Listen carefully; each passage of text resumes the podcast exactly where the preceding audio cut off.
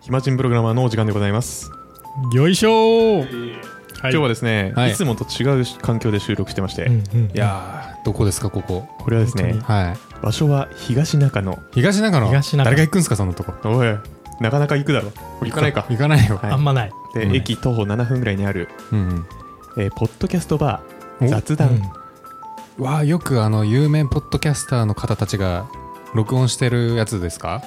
それはポッドキャスト聞きすぎです本当です か、はい普通なはあんかんまり知らないんじゃないかななんかよく話題に上がってるイメージありますねあのあそうなんですね、はいうんどんぐり FM とかあそうなんですね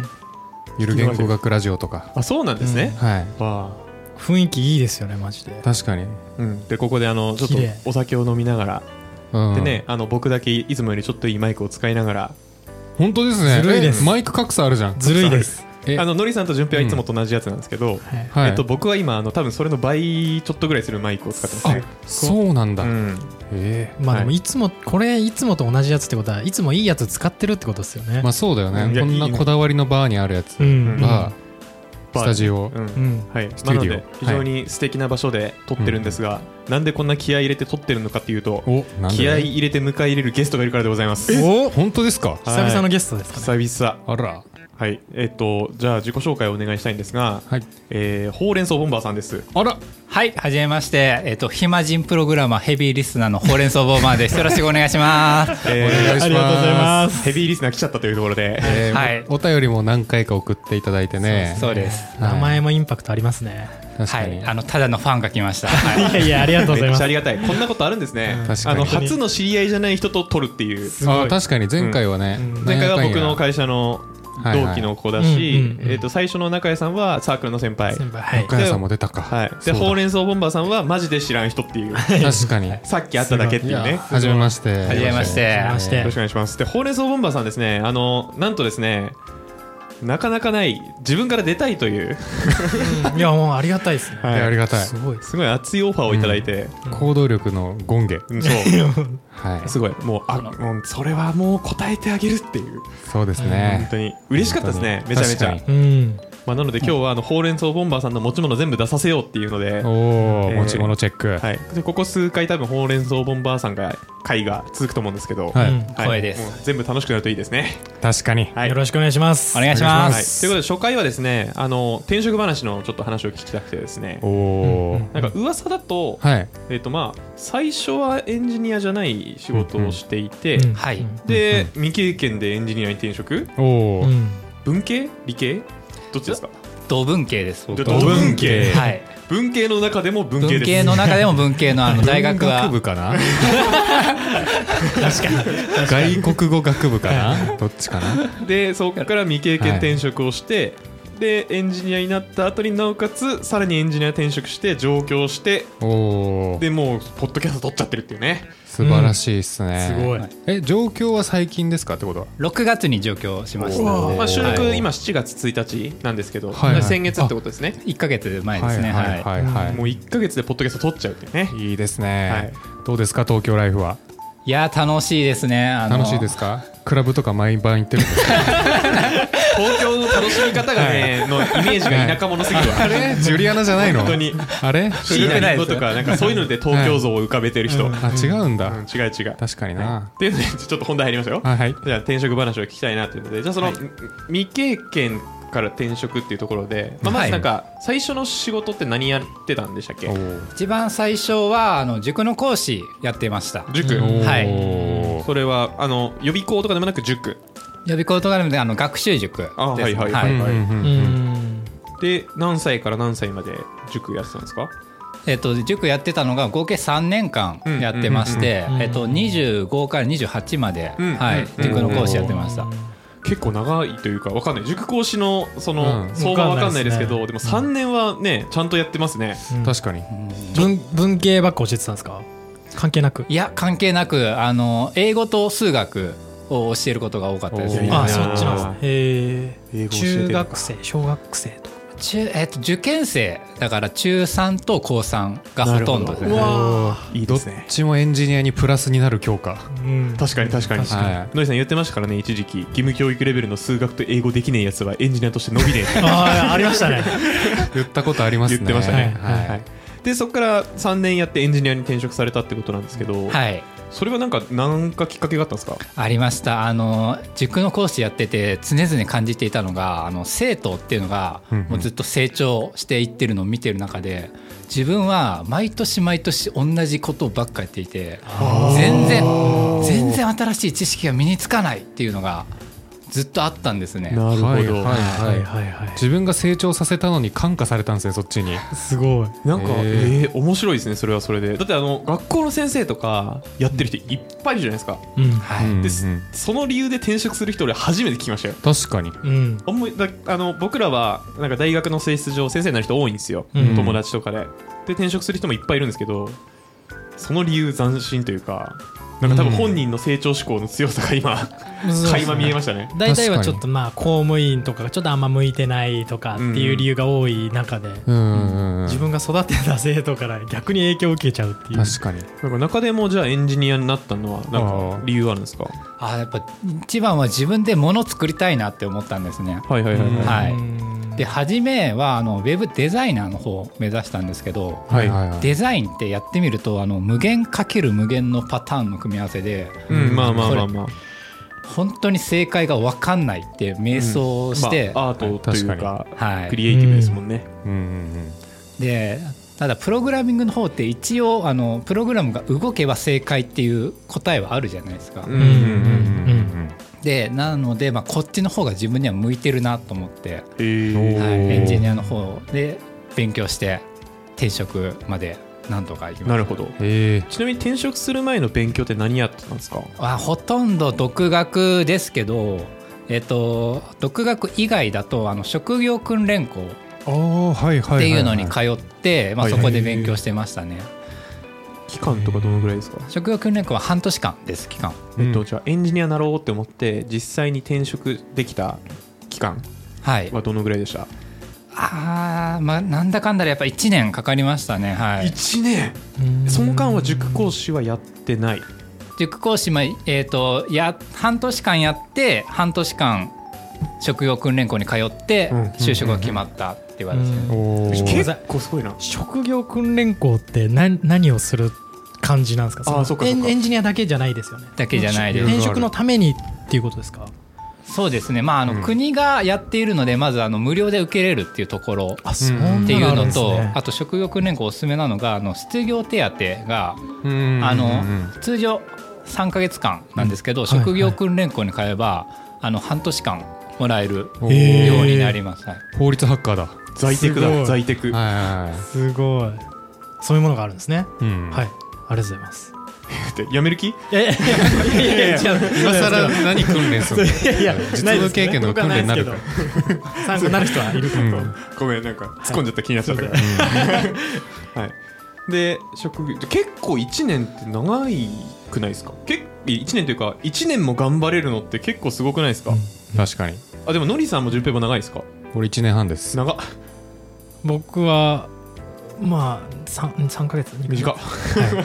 でもまあエンジニアに転職しようと思ったらじゃあすぐパッてかなれるわけじゃなくて、うんやっぱりそのある程度自分で学習する期間が必要ってことなんですかねこの順平がちょっとイレギュラーとして、順平はイレギュラーだけど大体結構努力しないとなんかいけないイメージあるけど ねああそうなんだな、僕とんでもないイレギュラーだと思います確かに23ヶ月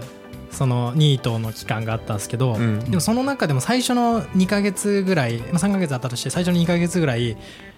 あい何が向いてるか分かんなくてそうんの IT のエンジニアに別に応募してなかったんですよでうん2ヶ月終わって3ヶ月目入ったぐらいでいや俺はやっぱエンジニアだと思ってえそっから道決めたら1週間で決まり ましたえ2ヶ月間はぼーっとしてた だけでぼーっとでもないんですけど、はいまはいあなんか応募したところもあったんですけどでも全然エンジニアとかじゃなかったんですよえーっていうえ多分超イレギュラーなあそうなんだパターンです確はいそれ何歳 25? あーですかねまあ、第二新卒ぐらいなんですね、はい確かにへえその道もあるんだ、んなるほど、うんでじゃあまあ半年プラスだから1年ぐらいはい勉強して、で未経験 OK の求人って感じなんですかねそうですねであの初めはアルバイトからの契約になりました、なるほどうんそんなのあるの、はいそんなのあるんですか、はあると思うえ制作系ですかじゃい、制作系ですあああ制作系って何ですかコーディングとかを主にしてる人たちえー、どういうことプログラマーとかまあフロ何がン違うトのイメージが強いからすごい本当にうん LP 作ったりとかっていうのああまさしくそうなん感ですねじのへえ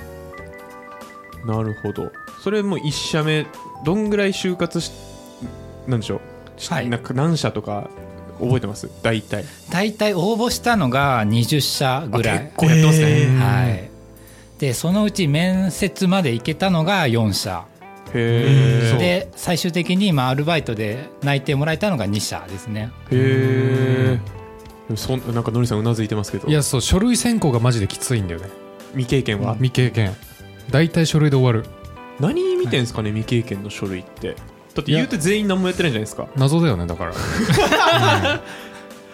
あ謎なんだ謎じゃなあオーラか何かなんですかねいまあずっと募集しといて欲しい時に取るぐらいの気持ちなのかなあなるほどなるほわどかんなあいけど今タイミングじゃないから、まあ一旦落としとけみたいな、うん分からんけどね分からんけどね、うんなるほど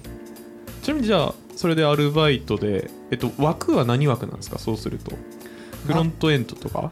枠は、えっと、コーダーっていう枠でしたねうんコーダーって何プログラマーってことですかマークアップメインそうですへねーはいマークアップの HTML メインの、えっとフフロントエンドというよりも HTML コーダーっていうののをマークアップなんですね、本当に、あそんな仕事があるんだって僕は普通に思いますマジっすかはいそうなんだあの触れたことがないし見たことないへえそうなんですね、転職活動して、うんまあ、ウォンテッドリーとかで僕めっちゃ探してましたけどは結構やっぱコーダーみたいなの見ますね結構見ましたねうんまあ、未経験なら一番入りやすい気がする、うんうんうんコーダーとかテスターみたいなところはなるほどうんそういうとこから入ってでなんかやりたいことに進んでいくっていうのはなんか確かに一つの道な気しますね、そうね、うんうんまあ、もしくは SES だね、あでも SES もそうなんですか、うへん、え未経験三大あるある、えっと三大あるあるなの 三大職種なのかテスターテスターコーダー SES ああそこに入ってくるんですね、はいすごいねそこそこインフン出て気持ちいいそうまあでも SES の中にテスターとコーダーがね含まれてるケースがあるからね、はいはいはいちょっと階層構造はあのミーシーじ気ゃになないるとろころではあるミーシーじゃないミーシーじゃないミーシ切れーそうミーシーやめとけば出すのは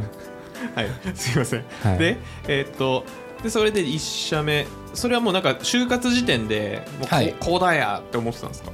いやというよりもあの内定いただけたところがどちらもコーダーの役割しかなかったから、まあ、そのうちのの方で自分で好きな会社の方を選んだっていじゃあうなんかうんうんエンジニアっぽいあの募集をもう片っ端からか片っ端か分かんないですけどダーンってまあ20社応募してその中でいろいろあったけど、たまたま取ったのがコーダーだったみたいなそうですそうです、うんああなるほどな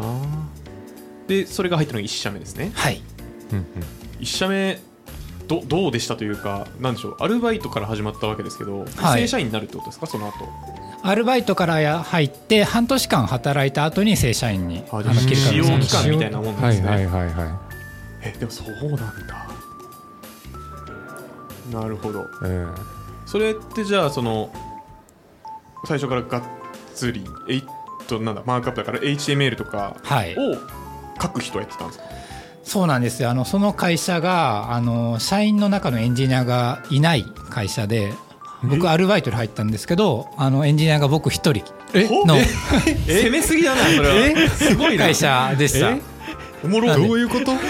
それは経験者募集であってほしいですね確かに未経験者募集やばいですねそれそうなんですよあのまあもともとそのエンジニアが全部外部委託していたところではいそのパターンはあるかも確かにでな社員が僕一人だったんでなんであの業務経験はめちゃめちゃ詰めましたね確そかこにで確かあーいろいうろん幅広くやりそう、にうんじゃあえっ、とそれはあれですかなんでしょう外注の管理とかまではやってない、やっていないですはいでもコーダーだったんですねうん本当に、へはい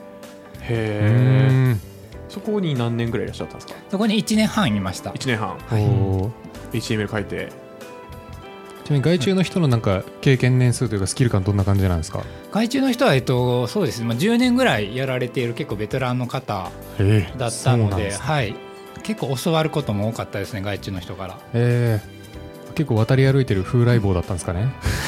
いろんなとこをまあそうなのかもしれんけど分からん、はい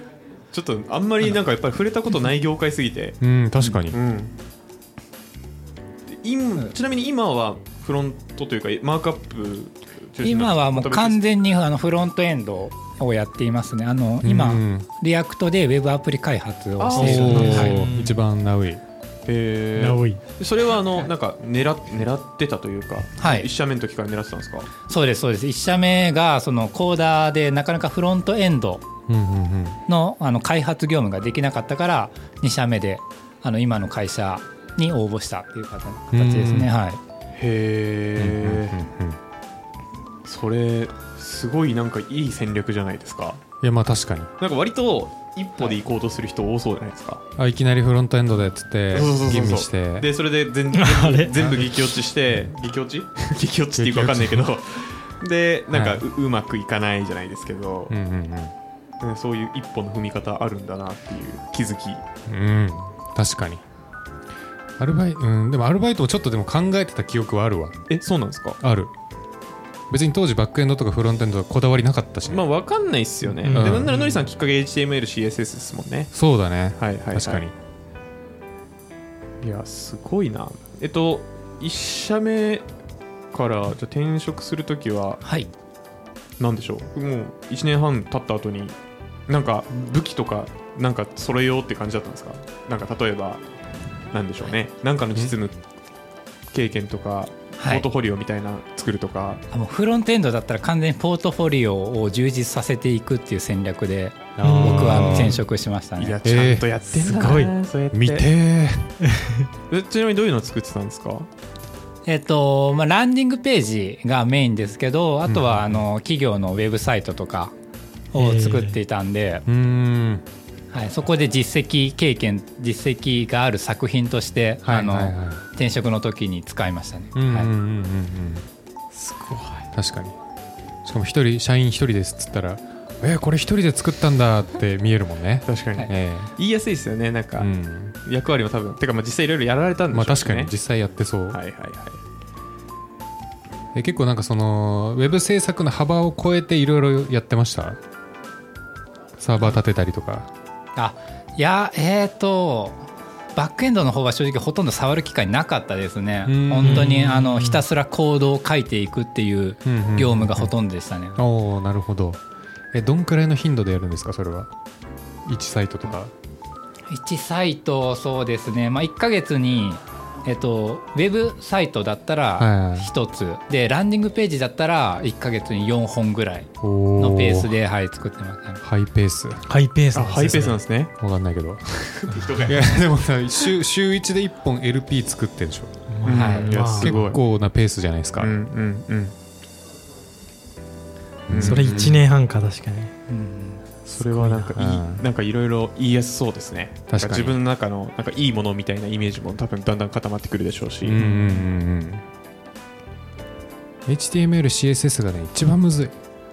そうなんですか。なんか見た目揃えるだけならいけるけど、なんかこだわり始めたらめっちゃむずくないですか、あそこ。はいあの特に CSS に関して、うん。あのなんだろう CSS って全部グローバル変数ああだから確かに。他の人の書いたコードが自分の書いたコードにめちゃめちゃ影響を及ぼすんですよね確かに、うんうんうんクラス名バッティングして関係ないページぶっ壊れるとか、うんうんうんうんめちゃくちゃあるわ。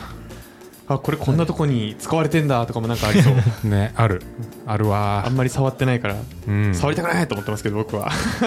命名困るんだよあな。でもそうなんですね。確かに似たようなやつ絶対ありますもんいや、ね。そう、うわ、これもめちゃ似てるじゃんとか、うん他のページで使ってるじゃんとか。確かに確かに。うんそれちなみにスタックで言うと本当に HTML、CSS だけですか HTML、CSS あと JavaScript はあの JQuery 結構簡単なあの記述でうんあのアニメーションができるうんはいはいはいはいはいものあじゃあまあ本当にトラディショナルな感じですねうんうんうん。トラディショナルトラディショナルな暇人プログラマーの週末エンジニアリングレッスンからお知らせです5月11日土曜日14時半から日本橋ラクーンビルでポッドキャストの公開収録ライトニングトーク会を開催します詳細はチャンネルの説明欄にあるリンクもしくはコンパスで「暇人プログラマー」で検索をお願いしますたくさんエンジニア仲間を作りたい人集まれー懇親会もあるよそそれちなみに 2, 2社目というかい今の職場ですかねさ2回目の転職ははいそれはどのぐらい就活してたんですか転職活動かうんああ2社目に関しては3ヶ月ぐらいで決まりましたねそれはどのぐらい何社ぐらいなんですか受けたのは受けたのが、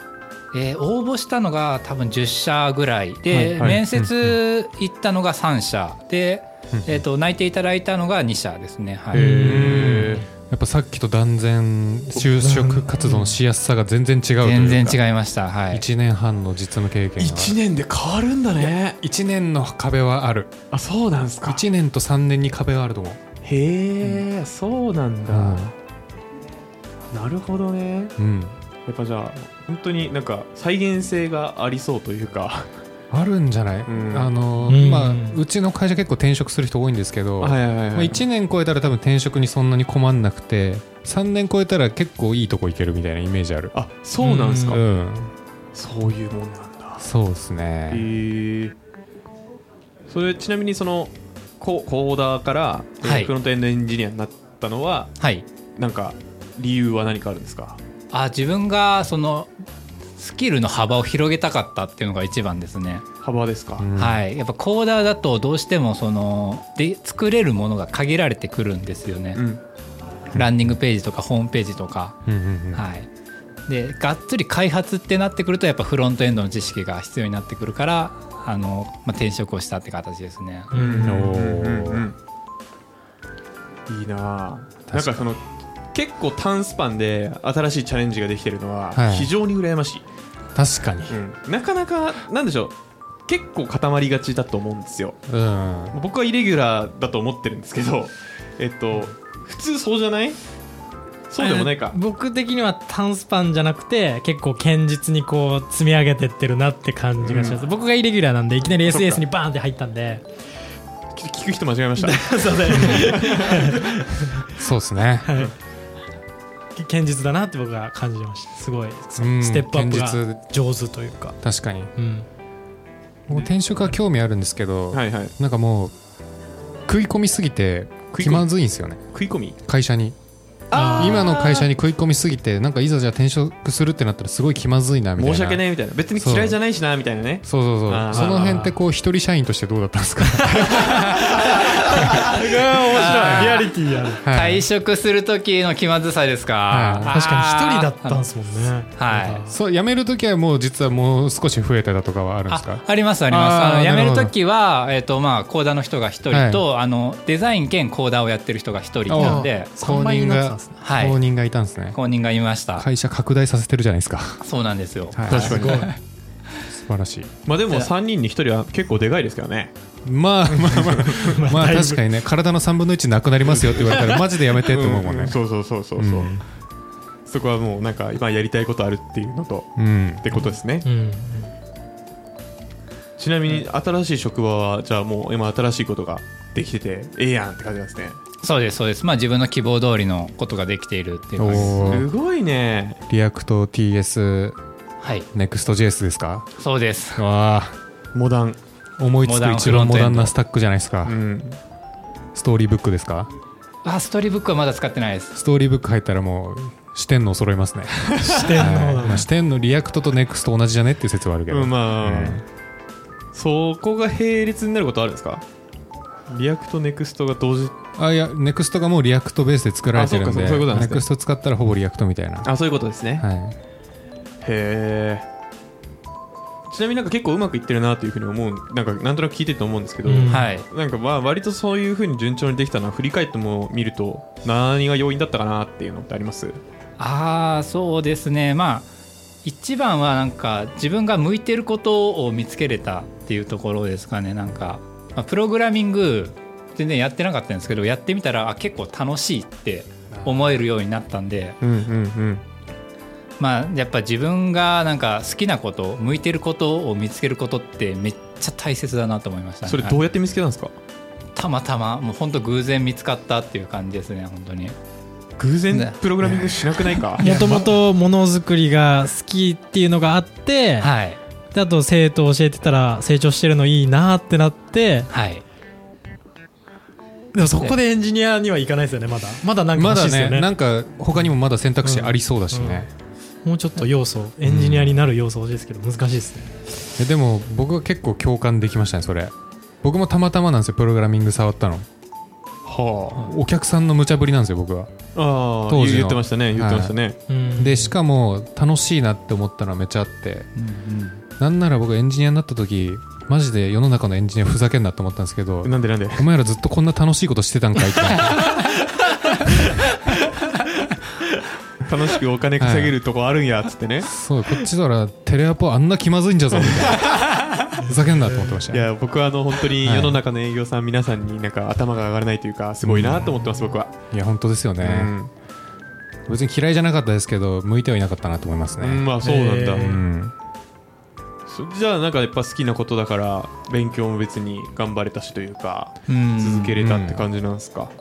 うんうんうんなんかプログラミングの魅力って僕あの万能感と無力感だと思ってるんですよ。万能感と無力感非常に抽象はい、してますねサウナみたいですね いや思ったことない熱さと冷たさみたいないやプログラミング書いててうまくいってる時ってあ俺もうこのコンピューターを完全支配できたああってはいはいはいいはうい万能感に浸れますけど、エラーができて何もできない時のあの無力感はいっていうのもあってなんかそれがすごく面白いなと思ってああーえで無力感もそれをなんか乗り越えた先の快感みたいなのはないですのかありますありますエラーが解決できた時のあの解放感いやですよねわかるわ僕があんまり持ってない感受性持ってるかもしれんいやだからサウナでめちゃめちゃ温まった後の水風呂みたいな感じだよいやほらいや 分からんって、いやまあ言ってみれば分かるんですよそ れ要するに多分パズルとか謎解きみたいな、あの感覚に近いのかなと思いつつ、うんでもなんか本当によく言われますよね例えばあの Linux 作った人って、はい Linux めっちゃ詳しいと思いきや Linux ちょっと分かるって言うんですよねああはいはいはいはいで多分それと一緒なんですよ最初あの、んちょっとできて「うわ俺これ何でもできるわ」っつって「僕が神です」っていう状態になった後に、はいエラーとか思わぬこととか知らないのがいっぱいあるっていうのに気づいて「うわ何も知らんやん俺」ってなって最終的にちょっと分かりに落ち着くんですよね、ああうんなるほどねうん、えソクラテス的な感じですか知りませんそれあはれあの無知の知無知の知で無知すのまあ はい無知の知ですねはいソクラテスはそうなのかな、まあ、でもソクラテスはまあまあわかるじゃないですか多分 どういうことちょっとわかんないじゃないですか多分無知の知っていうぐらいだからなんかなんとなくね、ちょっとわかるって多分ちょっとしかわかんないんでなるほどね大体わかんないんですよ多分はいはいはそこは多分だからソクラテスよりもいより身の丈に合うんじゃないですかちょっと待ってうんよくわかんなくなってきたえこんぐらいじゃあやめましょううんやめようこんぐらいまではい、まあ、割とそのやっぱじゃあそのパズル感というかなんかははいはまっていく感というかはいそれがすごい楽しいんですねそうですねそれがまあ自分の性に合いましたねへえちなみにあともう一個僕はあの全体それだけじゃないと思っててこの、はいあって30分ぐらいですかいやなんかあの多分これをやるっていう戦略を立ててでその後にアクションを起こす力が多分一人強いのかなというふうに僕あはあまあ確非か常ににそういう印象を持ってるんですよはいうんうんうんそれは自覚されてますかええ心理カウンセラー ええそれなんかそうそうそうそうだなって思ったりしないですかああそれも結構きっかけがあってあの塾の講師していた時にあの中学生とか高校生はあの修学旅行とかでなんかはいはい外から自分なんか楽しいことがやってくるんですよあ勝手にねあー勝手に、行事があはるいはいはいはい今日イベントごとがただ社会人になってからってその自分から行動を起こさないと本当何も変わらない外から何かイベントごとが起こらないなっていうのをうんずっと思っていて、確かに、はい、まあなのでその自分が行動しないと環境って何も変わらないっていうのも3年間の塾講師の時に刻まれたんですねすごくない子供たちから多くを学びすぎているすごいななんか学ぶ意識がやっぱ高いんだな確かにてかなんかその子供を見てそういう発想にならないと思うんですよならない普通の人ならないならないあ修学旅行楽しそうあの時あんなことあったなーで終わりですよい普や通の人そう絶対そう、俺なんてはい絶対そう順平なです、んて絶対そうですようん自尊心低いすごいななるほどね育ちが育ちがいいですねうんわかんないですけど、 聞で告白するって言ってる男子生徒にちょっと話聞きに行くタイプでしょきに行き ます行きますじゃねどういうことですかいやもうそれはそれで気になりますけどワクワクしてうんそういうタイプでしょ矢島精ちょ神このくだりどこに落とそうとしてるんですか、ノリさん、今。どこに落とそうと思ってたんですか、今。吸収しようかなとうんなるほどどねっ。かにじゃあ、置いといてね。はい。あでも、それも学生から学ぶんですね。確かにどんだけ、どんな環境でも、今学び取れることは何かみたいな、うん多分そういうのは、なんか本当に重要なんでしょうね。確かになんか学びの角度があれですよね変ですよね いい意味でいい意味でいい意味でなんかその直接的じゃないというか、うん。よりね A、だったから A じゃなくてなんか A だったから B だから C だろみたいななんかちょっとか、い一枚噛んでるといううんうか、んうんなんかそういう学び方してますよね、ああまあそれもあるし、あと結構人から感化しやさしやすいタイプうん、されやすいというさか、れされやすいタイプうんうんうんなのかなと思いますね。うんそれに感化されたのかなっていうのをそういえばエピソードで届いてたなと思ってお便りか転職,、はい転職したのとかもなんか話に出したみたいなこと言ってませんでしたあっーけ、はい、なんて言われましたはいポッドキャスト聞いててこれ聞いてるんですよみたいなの言ってたと思うんですけどはい面接の時ですよね。そうでですすねあの2社目の面接の時にあのこの「暇人プログラマーの」はいポッドキャストの話をで盛り上がって、まあ、今のところに決まったっていうことなんですけどちょなんて言われるんですか、それ。確かにあへえあそうなんですよ僕もあのポッドキャスト聞いてますよっていう話で、まあ、あの暇人プログラマーはあの、えー、と聞いてなかったんですけどあなるほ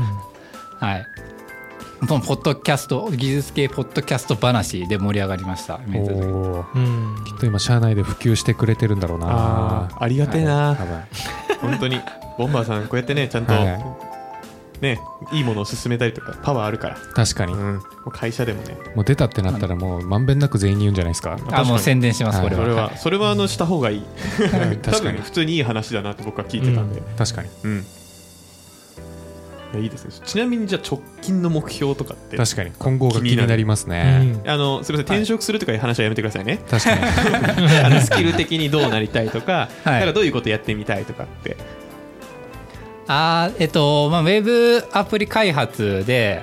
まあ、僕あの映画とかアニメとかが好きなんで、まあ、そういうなんか自分が好きな映画アニメをなんか多くの人に届けたいななんかそういうウェブアプリがウェブあのマッチングアプリみたいなのが開発できたらいいなと思ってますマッチングの方に行くんですねそおもろれいそっからなんかそれこそその例えば Amazon ビデオとか、えーっととかだとあるんですよねあなたにおすすめみたいな項目が、はいであれって多分、まあ、Amazon の中の話ですけど、はいはいもっとなんか広く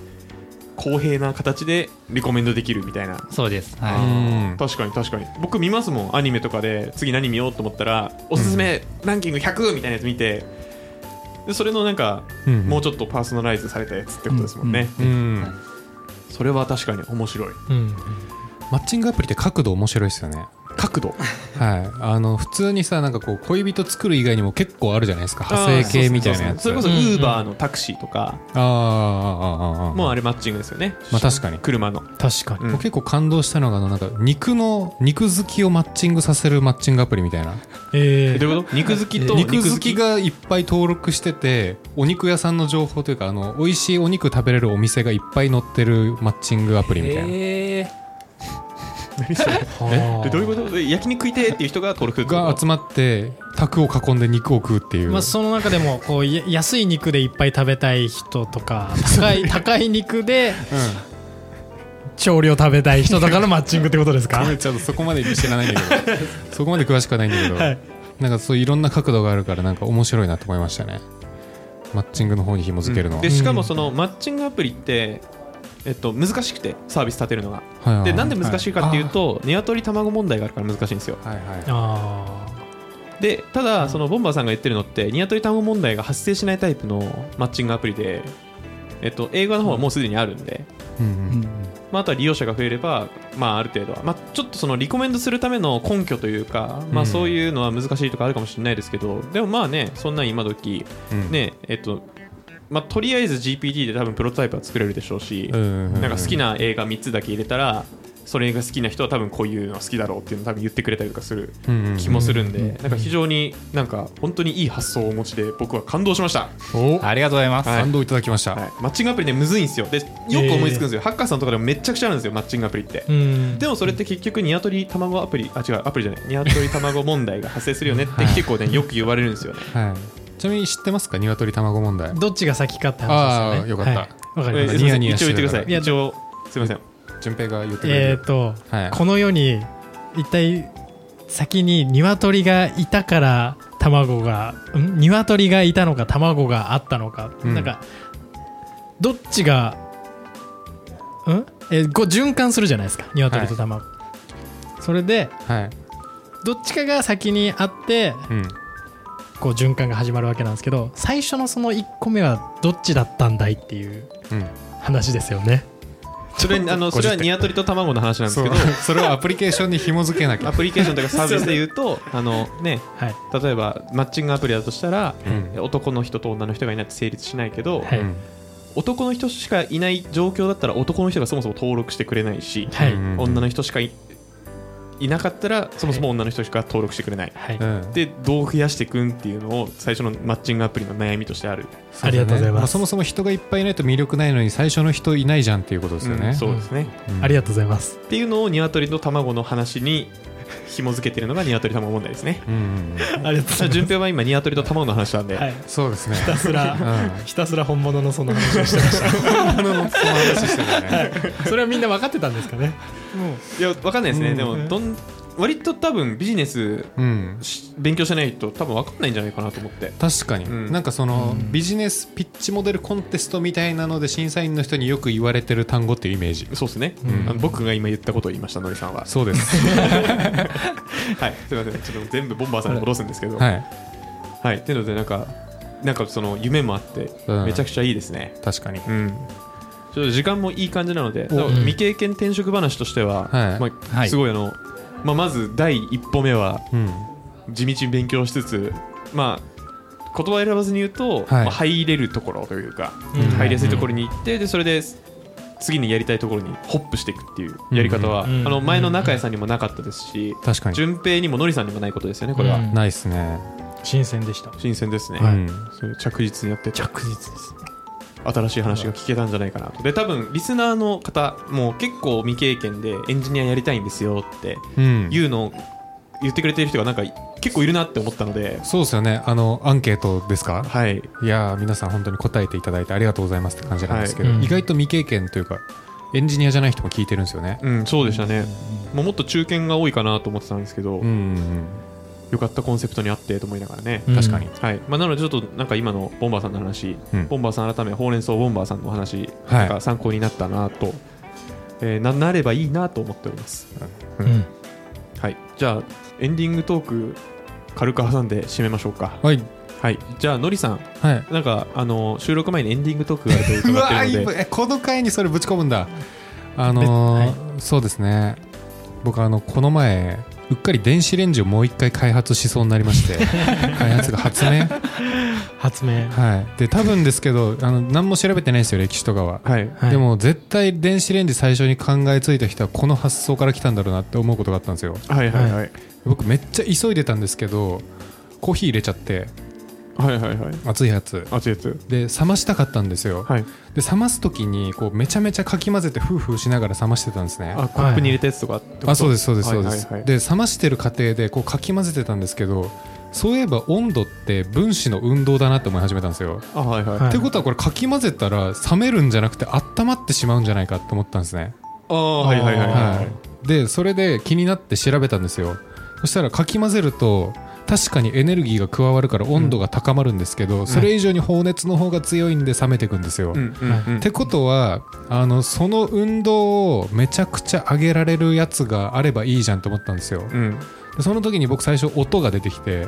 音ってすごい振動してるから温度上がりそうだなと思ったんですよ、はいっはいはいはいていうのでもう一歩踏み込んだらマイクロウェーブに達するところでしたっていうね お話でしたありがとうございますは頭いいですね。いねなるほど。マジでびっくりしたちなみに言うと、はいあのステンレスとかの水筒あるじゃないですか、はあれに水入れて本気で振ると温度上がりますえマジで、はいカイチさんレベルの筋肉を持ってして本気で振ると温度が上が本る。気であの、うん結構な時間振ると、はい数度上がりますマジはい